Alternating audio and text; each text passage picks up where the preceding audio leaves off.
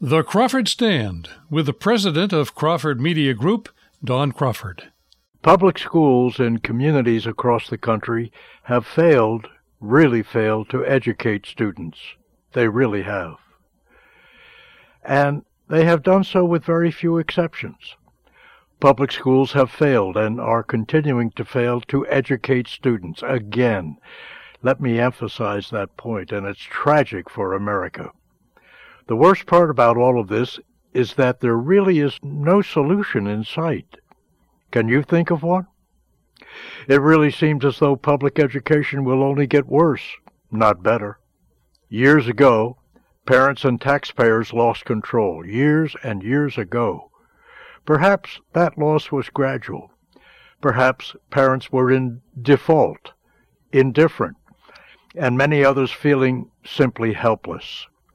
They lost control, these parents did, in what Matthew Hennessey of the Wall Street Journal called the education blog. The education blog.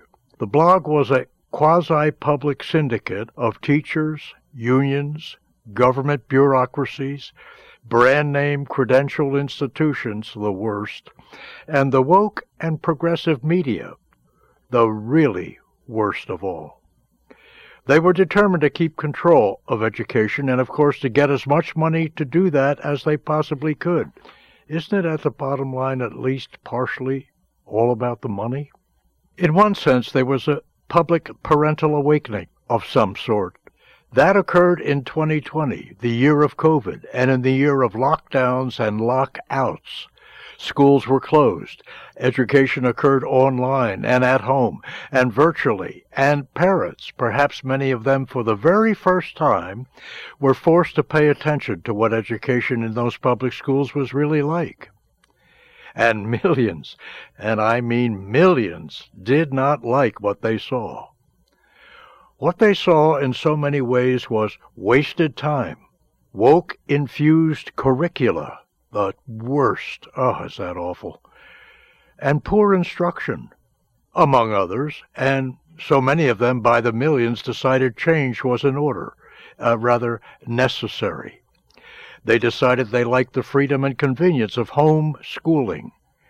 They liked it so much, so many of these parents did, they saw the benefits and they kept homeschooling alive even after the lockdowns and the virtuality ended. Thank the Lord for that. But the progressives, the wokers, woke up. They saw what was happening real education, good education, quality education, and they realized the real threat to the public education they were committed to foist upon the American public. They saw the end to their control, these wokers did, and of course their money, and the threat of taxpayers' dollars being utilized elsewhere other than so-called public education. And as wokers do when their backs are to the wall, they attacked. They attacked. So many of these radicals preached the message that education wasn't about helping young people reach their full potential, but rather to socialize children into responsible citizenship. What? Can you believe that? No reading, writing, and arithmetic? Socially responsible children the Wokers' way and by their values. In other words, these teachers, so many of them, by the thousands, wanted to change our young people and our educational systems and do away with so many traditional American values. And of course, water down individual freedom and family, and most importantly, faith. Faith. Get religion, get Christianity out of the schools altogether. Wow. But again, millions of parents fought back, praise the Lord. Hear the words of MSNBC personality Melissa Harris Perry, who said the following society has to shake off the antiquated notion that parents have some special claim on their children. Can you believe that? Instead, she said, we have to recognize that kids belong to whole communities. Wow. Not to the parents, not to the family, but to the community, and of course that means to woke control. Unbelievable. But it's happening. It's happening. Parents have no claim, no rights, and no ability to instruct, mold, or teach the very children they bear and bring into this world and are responsible for and, by the way, pay for. Ah, oh, can you believe this? That really represents the views and opinions and the values, the radically changing values of the progressive educational wokers of today. And that did nothing but give added impetus, added impetus to the homeschooling movement. And more. Teachers Union member Randi Weingarten said the following There is nothing wrong with public education that more money wouldn't cure. I may repeat that again. There's nothing wrong with public education that more money wouldn't cure. Hey, isn't it really all about the money at the bottom line?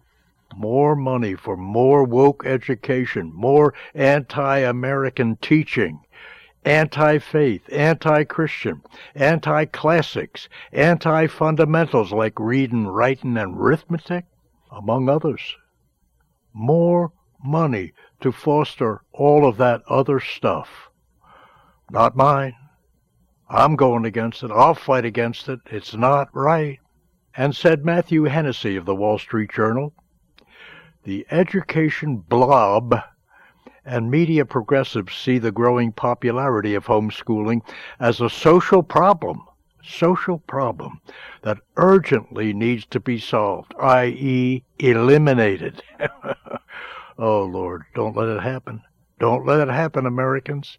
Don't let it happen, parents. It may be your last chance. And these radicals are simply unwilling to give up their control of public education, the molding of the young American mind, and of course the money. Always the money to some extent. Homeschooling is a great remedy for the ills of public education. It's a great remedy if it's done right and it is the answer to the biblical admonition to train up a child in the way he or she should go, so that when they are old, they won't depart from those values, that training, and that learning. Children, when born, are the responsibility and the privilege and the duty of the parents who brought them into this world, not the woke community. That, says Scripture, cannot be delegated, especially to woke, radical public education. We, the Crawford Broadcasting Company, and our charitable entities believe in and support the homeschooling effort. We are proud sponsors and benefactors of Homeschooling Legal Defense Association, HSLDA, Home Schooling Legal Defense Association. Uh, that's one good work, very good work. Determined to fight any attempt of big unions or progressive education to take away, eliminate, or water down homeschooling. Now, we urge you to know more about that good organization and homeschooling generally. Whether or not you homeschool, or know others who do, it is a movement worthy of your time, attention, and financial support for real education can occur, it seems, for sure, that way. And so can faith based training and the morals and values and standards of Christianity. That can all happen in homeschooling. Support it if you can. If public education cannot be reformed, can it?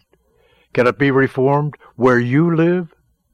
Then homeschooling, especially by Christian parents, by Christian parents is a viable, worthy alternative, and perhaps in some cases the only alternative.